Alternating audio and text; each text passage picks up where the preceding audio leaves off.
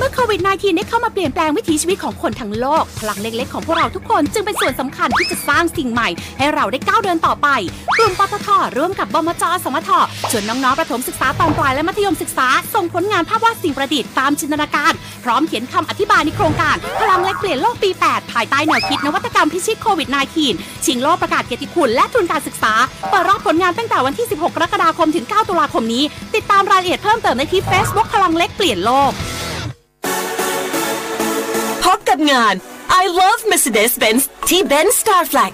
เอาพอยต์บัตรเครดิตมารับสุดคุ้ม กับรถยนต์ Mercedes-Benz ในงานนี้เท่านั้น พร้อมข้อเสนอพิเศษทุกรุ่น มาเป็นเจ้าของรถยนต์ Mercedes-Benz ที่ Benz Star Flag สิคะโทรเลย 02 248 6699 เงื่อนไขไปไปตามที่บริษัทกำหนด 1 กิโลเมตรร้อยกิโลเมตร หรือหมื่นกิโลเมตร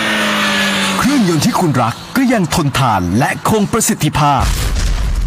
ให้กิโลเมตรต่อไปเป็นหน้าที่ของเรา เวนลอยลูพิแคนระดับโลกที่ผู้ใช้ยานยนต์วางใจ เวนลอย ลื่นเหลือล้น ทนเหลือหลาย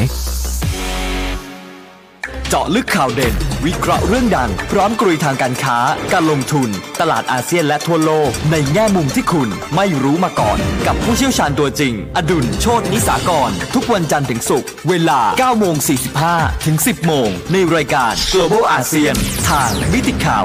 90.5 Smart News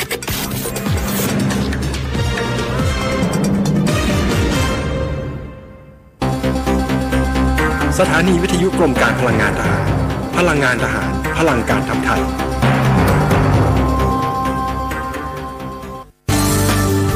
รายการ Insider Talk โดยธนงขันทองและทีมงาน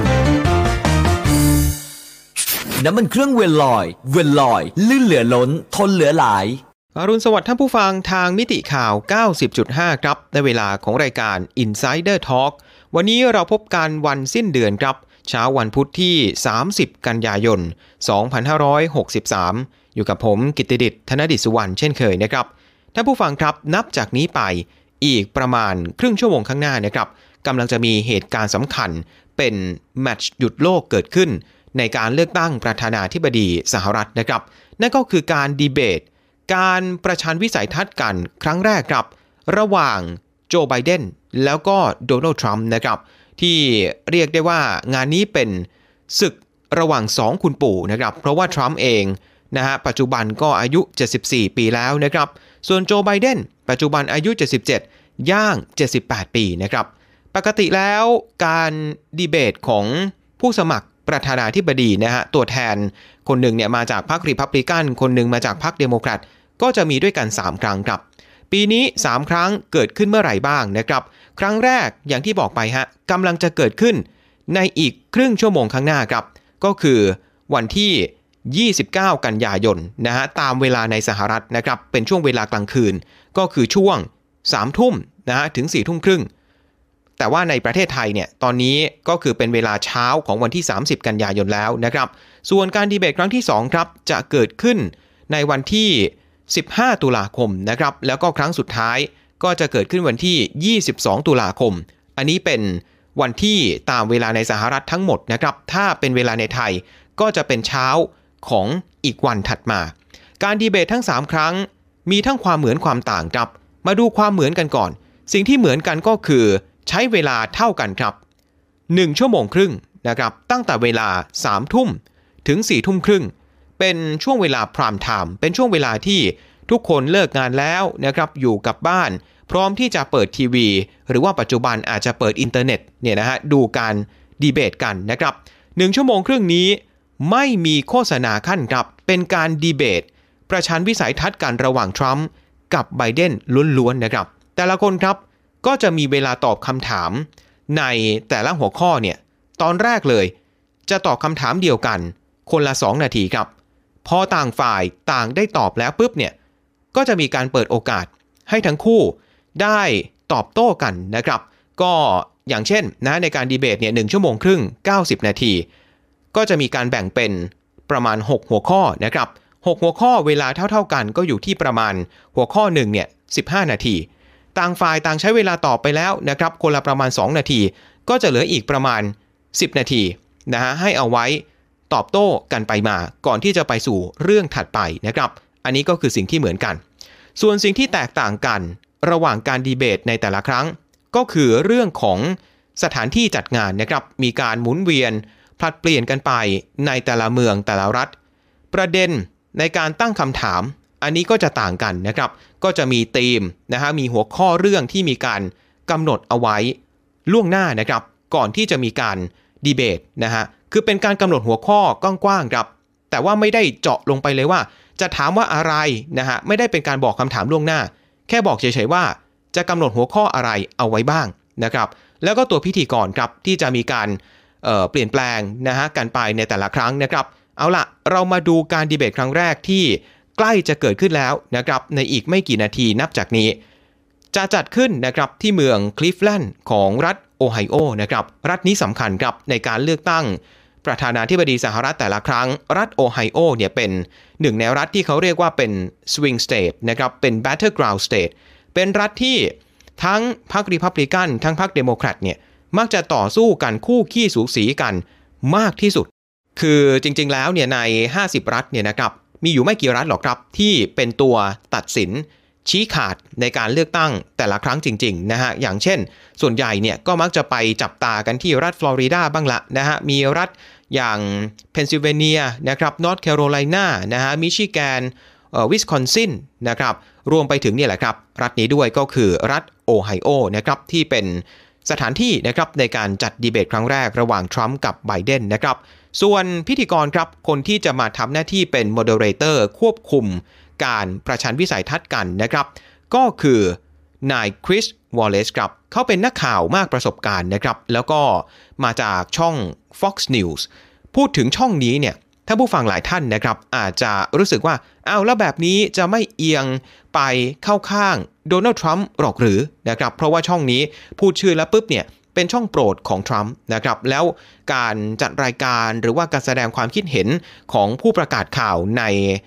ช่วงรายการหลักๆ แต่ละคนเนี่ยมักจะเข้าข้างสนับสนุนทรัมป์อย่างชัดเจน แต่ไม่ใช่คนนี้ครับ ไม่ใช่คริสวอลเลซเขาอยู่ช่อง Fox ก็จริง แต่จุดยืนหรือว่าการทำรายการของเขาเนี่ยได้รับการยอมรับนะฮะจากทุกขั้วการเมืองว่ามีความเป็นกลางมากที่สุดนะครับ ในการเลือกตั้งเมื่อ 4 ปีที่แล้วระหว่างทรัมป์กับฮิลลารีคริสวอลเลซก็เคยเป็นพิธีกรในการดีเบตมาแล้วครั้งหนึ่งนะครับ นี่ก็จะถือเป็นการกลับมาครับเป็นการกลับมา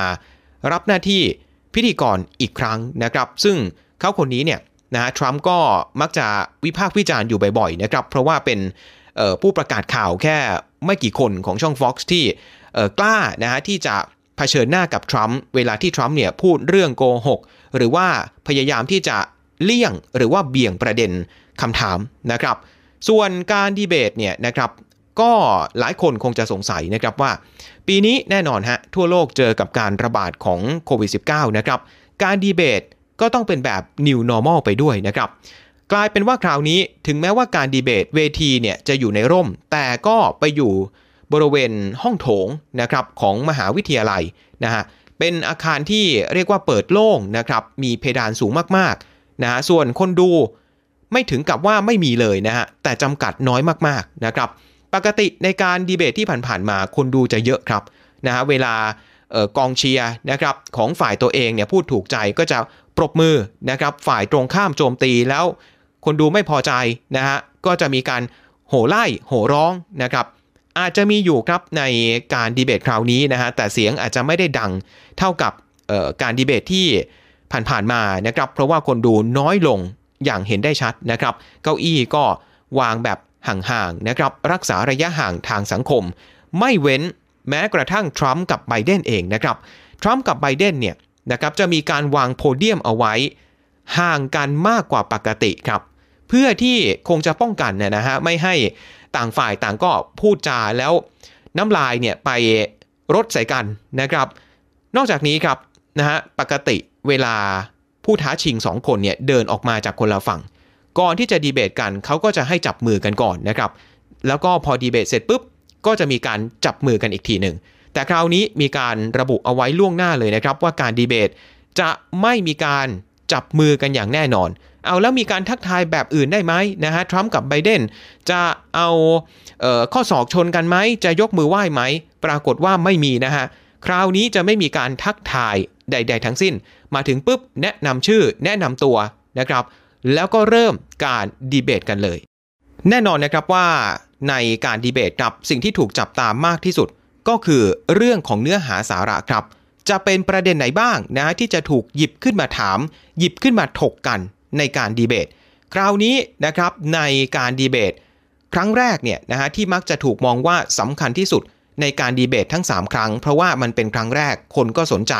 อยากจะเห็นว่าการดีเบตการประชันกันระหว่างทรัมป์กับไบเดน จะเป็นยังไงเนี่ยนะฮะหัวข้อครับมี 6 เรื่องด้วยกัน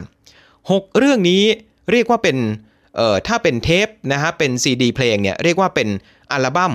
รวมฮิตติดชาร์ตก็ว่าได้นะครับ 6 ประเด็นนี้ทั้งร้อนแรงนะครับ แล้วก็เป็นเรื่องที่มีการพูดคุยกันถกกันในสังคมอย่างกว้างขวางนะครับเอามาไล่เรียงกันนะฮะหเรื่องนี้1ครับก็คือผลงานที่ผ่านมาของทั้งคู่นะครับ อย่าง ทรัมป์เองก็คือ 4 ปีที่ผ่านมา ในฐานะประธานาธิบดีนะครับ ส่วนไบเดนก็มีประสบการณ์ทางการเมืองมายาวนานเกือบ 50 ปี ไม่ว่าจะเป็นในฐานะสวนะครับของรัฐเดลาแวร์นะครับเรื่อยมาจนถึงการเป็นรองประธานาธิบดียาวนาน 8 ปี 2 สมัย ในช่วงของบารักโอบามานะครับก็จะมีการไปขุดเอาผลงานของตัวเองเนี่ยนะฮะมาประชันกันนะครับ ส่วนเรื่องที่ 2 ก็คือสารสูงครับ เรื่องที่ 3 ก็คือโควิด -19 เรื่องที่4นะครับการประท้วงเรื่องสีผิวและความรุนแรงในเมืองต่างๆ เรื่องที่ 5 คือความชอบธรรมของการเลือกตั้ง แล้วก็เรื่องที่6นะครับก็คือเรื่องเกี่ยวกับเศรษฐกิจ มาดูเรื่องศาลสูงนะครับเรื่องศาลสูงเนี่ยอันนี้เป็นประเด็นเนื่องจากการเสียชีวิตนะครับของรูธเบเดอร์กินสเบิร์กนะครับหนึ่งในผู้พิพากษา ศาลสูงนะครับที่เป็นสายแบบเสรีนิยม เป็นสาย liberal นะฮะเรียกว่าคนที่สนับสนุนพรรคเดโมแครตเนี่ยนะฮะมีเธอคนนี้เป็นหนึ่งในต้นแบบเป็นตำนานเป็นไอคอนก็ว่าได้ แต่ว่าพอมาเสียชีวิตในช่วงนี้ปุ๊บเนี่ยนะครับทรัมป์ก็ได้เดินหน้าเร็วครับนะฮะได้ร่วมไม้ร่วมมือกับสว.พรรครีพับลิกันที่ครองเสียงข้างมากอยู่ในวุฒิสภา รีบแต่งตั้งคนใหม่ครับ รีบจะแต่งตั้งคนใหม่มาแทนรูธเบเดอร์กินสเบิร์กทันทีนะครับ แล้วคนที่ทรัมป์เสนอชื่อเมื่อสุดสัปดาห์ที่ผ่านมาก็คือเอมี่โคนีแบรเรตนะครับ ซึ่งเรียกว่าเป็นขั้วตรงกันข้ามเลยนะฮะกับรูธเบเดอร์กินสเบิร์กในขณะที่กินสเบิร์กเนี่ยเป็นสายเสรีนิยมสุดๆนะครับเอมี่โคนีแบรเรตเนี่ยก็เรียกว่าเป็นสายอนุรักษ์นิยมจ๋าครับ แน่นอนทรัมป์เลือกคนนี้ ก็เพื่อที่จะเอาใจฐานเสียงของตัวเองนะครับ โดยเฉพาะกลุ่มที่เขาเรียกว่า evangelical นะครับ กลุ่มที่เคร่งนะฮะศาสนาคริสต์เอามากๆนะครับ เพราะว่าจุดยืนของออคนนี้เนี่ยนะครับเอมี่โคนีแบรเรตซึ่งปัจจุบันเนี่ยเป็นผู้พิพากษาศาลอุทธรณ์นะฮะคือต่อต้านนะครับการทำแท้งอย่างชัดเจนนะครับทำให้บรรดาพรรคเดโมแครตเขากลัวว่าถ้าเกิดการนะครับแต่งตั้งนะฮะ ผู้พิพากษาคนนี้เนี่ยประสบความสำเร็จขึ้นมานะครับในช่วงก่อนการเลือกตั้งก็ตาม หรือว่าก่อนที่ทรัมป์เนี่ยจะพ้นจากวาระการดำรงตำแหน่งนะครับ ก็จะทำให้จำนวนผู้พิพากษาศาลสูง ที่ปกติมีอยู่ 9 คน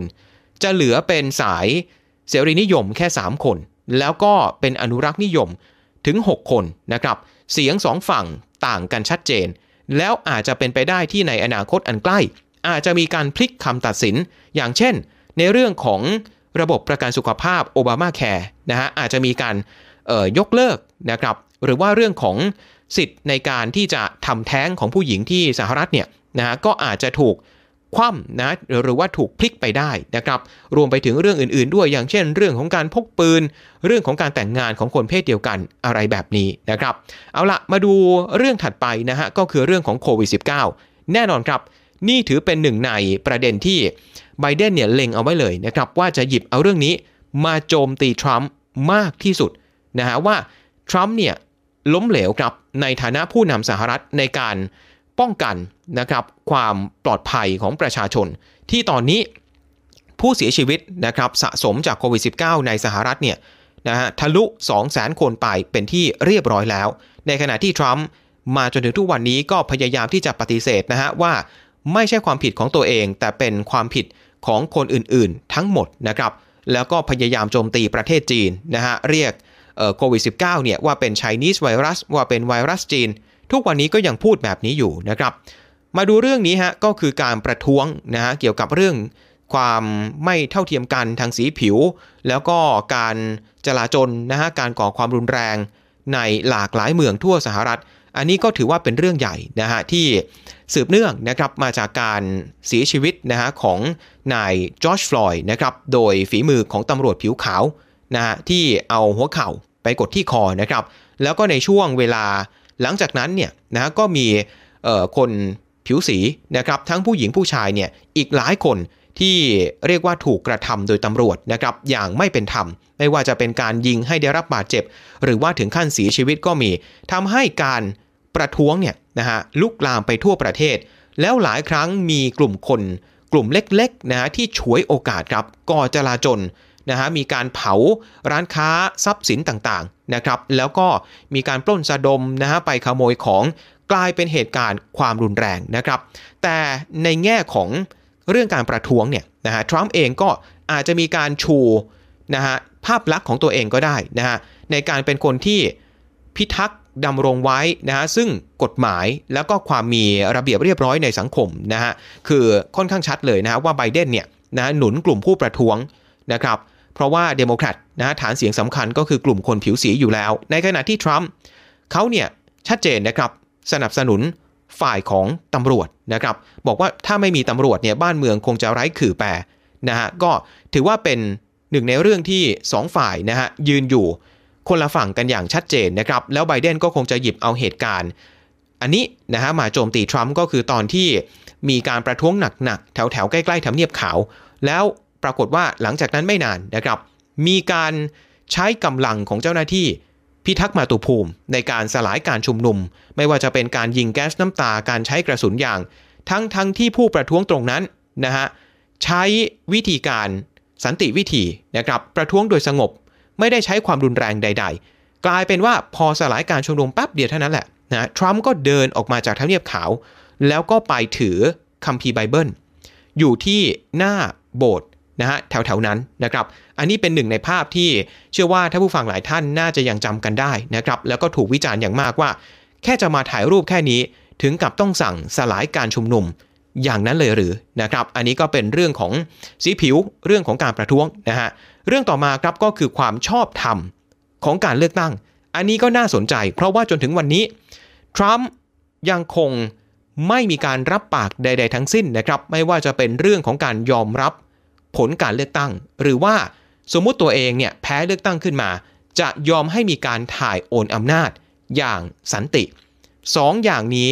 ทรัมป์ยังคงไม่ยืนยันไม่ยอมรับ แล้วก็กลับตั้งคำถามครับ ว่าการเลือกตั้งคราวนี้เนี่ย มันบริสุทธิ์ยุติธรรมขนาดไหนนะฮะโดยเฉพาะการโจมตีไปที่การเลือกตั้งทางไปรษณีย์ครับ ที่เป็นการเลือกตั้งแบบ new normal นะฮะเพราะว่าตอนนี้การที่จะเดินทางจากบ้านไปยังคูหาเลือกตั้ง อาจจะเป็นการเพิ่มความเสี่ยงติดโควิด -19 ได้นะครับ หลายต่อหลายรัฐก็เลยหันมาใช้วิธี universal mail-in voting นะครับ ก็คือใช้การโหวตแบบทางไปรษณีย์100%ไม่ต้องออกไปไหน ส่งใบบัตรลงคะแนนเนี่ยไปให้ถึงบ้าน แต่ทรัมป์กลับตั้งคำถามนะครับว่าการเลือกตั้งทางไปรษณีย์แบบนี้นะฮะจะเป็นการเปิดโอกาสมีช่องโหว่ให้เกิดการทุจริตการเลือกตั้ง มีบัตรผี มีบัตรสอดไส้เกิดขึ้นมากมายหรือไม่นะครับ ทั้งทั้งที่ในความเป็นจริงเนี่ยระบบในการตรวจสอบการเลือกตั้งทางไปรษณีย์เขามีหลายขั้นตอนนะครับ เอาไว้ make sure ทำให้มั่นใจเลยว่าจะไม่มีการ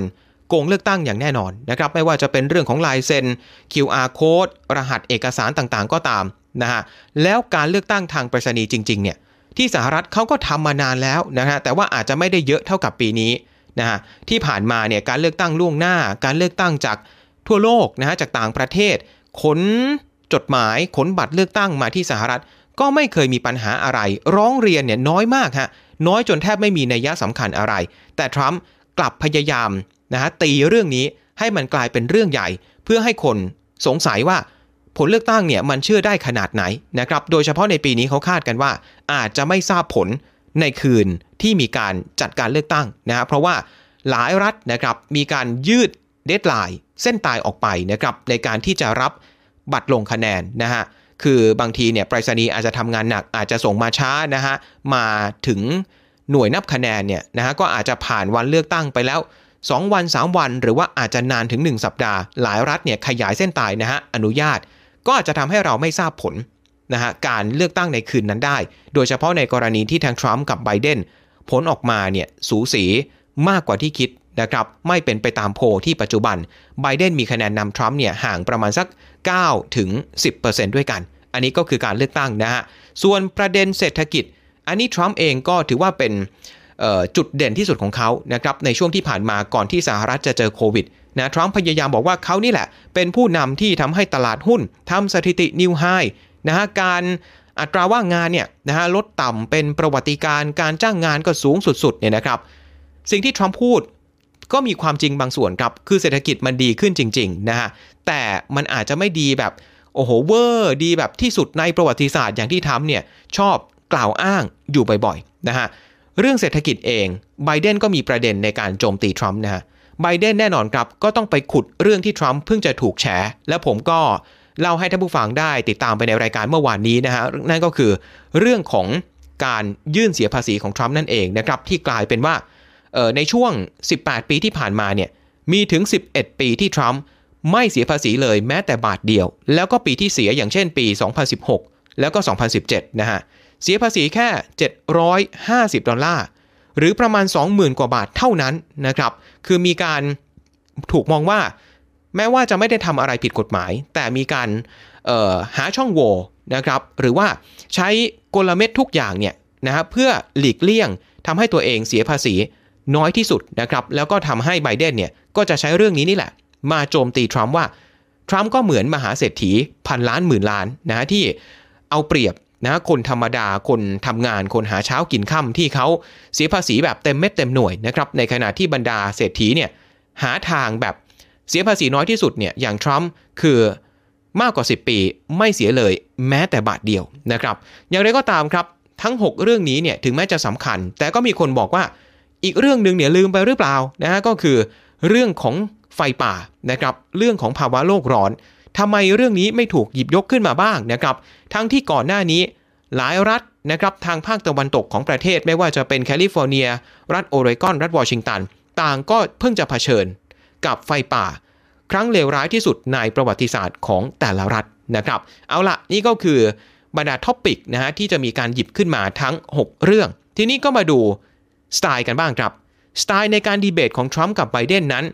ต่างกันอย่างสิ้นเชิงคนละเรื่องกันเลยนะฮะ มาดูทรัมป์ถ้าถ้าผู้ฟังครับ ย้อนกลับไปดูการดีเบต ระหว่างทรัมป์กับฮิลลารีเมื่อ 4 ปีที่แล้วนะครับ ก็จะเห็นได้ชัดเจนว่าทรัมป์เนี่ยมีความเจนเวทีชัดเจนนะฮะไม่กลัวสปอตไลท์ขึ้นเวทีปุ๊บเนี่ยโอ้โห ฉายความโดดเด่นนะฮะตามสไตล์คนที่คลุกคลีอยู่ในแวดวงทีวีมานานนะฮะตัวเองก็เป็นพิธีกรเป็นผู้จัดรายการเรียลิตี้ชื่อดังด้วยนะครับ แล้วก็จะมีช่วงหนึ่งนะฮะภาพนี้หลายคนน่าจะยังจำกันได้ ที่ทรัมป์เนี่ยพอฮิลลารีกำลังพูดนะฮะปราศรัยอยู่นะฮะพูดดีเบตอยู่เนี่ยทรัมป์ก็เดินช้าๆนะฮะมาที่ข้างหลังของฮิลลารีนะครับเหมือนจะเข้าสิงยังไงอย่างนั้นเนี่ยคือพยายามที่จะเรียกว่ารุกหนักนะฮะถึงแม้ตัวเองเนี่ยนะฮะจะไม่ได้พูดนะฮะอยู่ในตอนนั้น ก็พยายามที่จะแย่งซีนพยายามที่จะมากวนสมาธิ ว่าอย่างนั้นเถอะนะฮะแล้วก็ในขณะที่บางทีเนี่ยฮิลลารีพูดอยู่ปุ๊บทรัมป์ก็จะพูดแทรกนะฮะทรัมป์ก็จะแยบนะฮะจะโจมตีแบบเออบางทีก็ด่ากลับไป ในขณะที่อีกฝ่ายหนึ่งกำลังพูดอยู่ นี่คือสไตล์ของทรัมป์ครับ เป็นฝ่ายที่รุก โจมตี แล้วก็ทำให้คู่แข่งเสียสมาธิให้ได้ ในทางกลับกันครับฝั่งของไบเดนเนี่ยเป็นพวกนิ่ง สุขุม นุ่มลึก ฟังคำถามนะฮะก็คิดก็นึก ถึงเวลาที่เหมาะสมก็ตอบออกมานะฮะเป็นพวกนิ่งๆแบบนี้นะครับไบเดนเองเนี่ยนะฮะฝั่งของผู้สนับสนุนเดโมแครตเขากลัวว่า เรื่องของการดีเบตอาจจะเป็นจุดอ่อนที่สุดของเขา ในช่วงการเลือกตั้งตอนนี้ ที่ถือว่าเป็นช่วงหัวเลี้ยวหัวต่อนะครับจริงอยู่ครับที่ไบเดนเคยดีเบตมาแล้วนะฮะในศึกดีเบตของรองประธานาธิบดีที่ในปี 2008 เนี่ยเจอกับซาราห์ เพลินนะครับแล้วก็ 2012 เจอกับพอลไรอันนะฮะแล้วก็ทำผลงานได้ดี แต่ว่าในช่วงปีที่แล้วมาจนถึงปีนี้ ในการดีเบตภายในพรรคเดโมแครตเองเนี่ยนะฮะไบเดนกลับมีผลงานในการดีเบตแย่ลงอย่างเห็นได้ชัด แย่แบบเหมือนกับเอาตัวแทบไม่รอดเนี่ยนะฮะเพราะว่าเเวลาจะพูดบางประโยคเวลาเถียงกับคนอื่นเนี่ยก็เถียงสู้เขาไม่ได้นะฮะบางทีพูดพูดอยู่เนี่ยเหมือนกับหยุดชะงัก อึ้งอะไรไปสักอย่างเนี่ยนะฮะเหมือนนึกไม่ออกไม่รู้ว่าตัวเองจะพูดอะไรกันแน่ นะครับคือเหมือนกับไม่ใช่ไบเดนคนเดิมนะหลายคนก็กลัวว่าเฮ้ยมาคราวนี้เนี่ยยิ่งเจอทรัมป์พยายามกวนให้เสียสมาธิไบเดนจะไหวหรือว่าไม่ไหวเนี่ยนะครับทางฝั่งของเดโมแครตก็เลยหวังว่า เอาละไบเดนไม่ต้องไปโชว์กึ๋นไม่ต้องไปโชว์เหนืออะไรมาก ขอแค่ตัวเองเนี่ยนะฮะเอาให้รอดจาก เงื้อมมือของทรัมป์ไปให้ได้ก็เพียงพอแล้วนะครับอย่างทรัมป์เองเนี่ยก่อนที่จะมีดีเบตเกิดขึ้นทรัมป์โจมตีไบเดนเอาไว้แล้วนะฮะเรียกว่าเป็น Slow Joe บ้างละนะฮะเป็นโจผู้เชื่องช้า แล้วก็ตั้งคำถามว่า ตัวไบเดนที่อายุย่าง 78 แบบนี้นะฮะแล้วก็ช่วงที่ผ่านมาเนี่ยในการดีเบต มีลักษณะเหมือนกับคนหลงหลงลืมลืมหรือไม่นะฮะพยายามที่จะสื่อเหมือนกับว่าไบเดนเนี่ยมีอาการสมองเสื่อม มีอาการอัลไซเมอร์หรือเปล่า ถึงขั้นนั้นเลยนะฮะ คือทรัมป์เนี่ยอาจจะไม่ได้พูดตรงๆ แต่ว่าถ้าไปอ่านไปฟังจากการใช้คำของทรัมป์เนี่ย จะทำให้คนคิดไปแบบนั้นนะฮะว่าไบเดนเนี่ย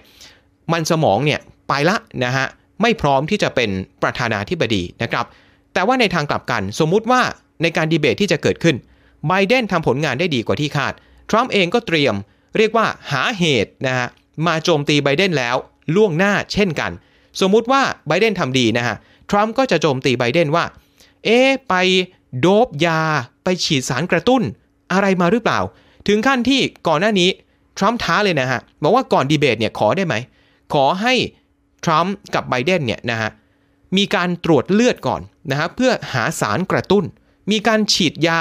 ฉีดสารอะไรหรือไม่ ซึ่งไบเดนเนี่ยก็พูดชัดเจนแล้วนะครับว่า เรื่องอะไรจะไปทำนะฮะ เพราะว่ามันไม่ make sense ไม่มีทางตรวจสารกระตุ้นอย่างแน่นอน ทรัมป์ก็ยังคงโจมตีตรงนี้อยู่นะครับ เพราะฉะนั้นดีเบตครั้งนี้เนี่ยต้องติดตามกันสนุกเลยนะฮะว่ามันจะออกมายังไง มันจะมีอะไรที่เหนือความคาดหมายหรือไม่นะครับ แล้วปกติเนี่ยการดีเบตเขาบอกว่า คนดูเยอะนะฮะ เพราะว่าเป็นเวทีเดียวเลยก็ว่าได้ที่จะเห็นผู้สมัครทั้งสองฝั่งมาอยู่ในเวทีที่มีความเป็นกลาง มีความ เท่าเทียมกันเสมอกันนะครับแล้วการดีเบตที่ผ่านๆมาในรอบหลายสิบปีเนี่ยถ้าเกิดฝ่ายหนึ่งทำผลงานได้ดีกว่าอีกฝ่ายหนึ่งมากๆ มีสิทธิ์ที่จะพลิกสถานการณ์ได้เลยนะครับ ปัจจุบันเนี่ยไบเดนมีคะแนนนิยมดีกว่าทรัมป์ก็จริง แต่สมมุติว่าในการดีเบตที่จะเกิดขึ้นไบเดนเนี่ยมีข้อผิดพลาดเยอะนะแล้วทรัมป์เหนือไบเดนเนี่ยดีไม่ดีเดี๋ยว คะแนนนิยมของทรัมป์อาจจะตีตื้นไบเดน พลิกสถานการณ์ก็เป็นไปได้นะฮะการดีเบตคราวนี้อะไรก็เกิดขึ้นได้นะครับและนี่แหละครับก็คือทั้งหมดของรายการ Insider Talk ประจำเช้าวันนี้นะครับ ผมกิตติดิษฐ์ธนดิษสุวรรณลาท่านผู้ฟังไปก่อนครับ สวัสดีครับ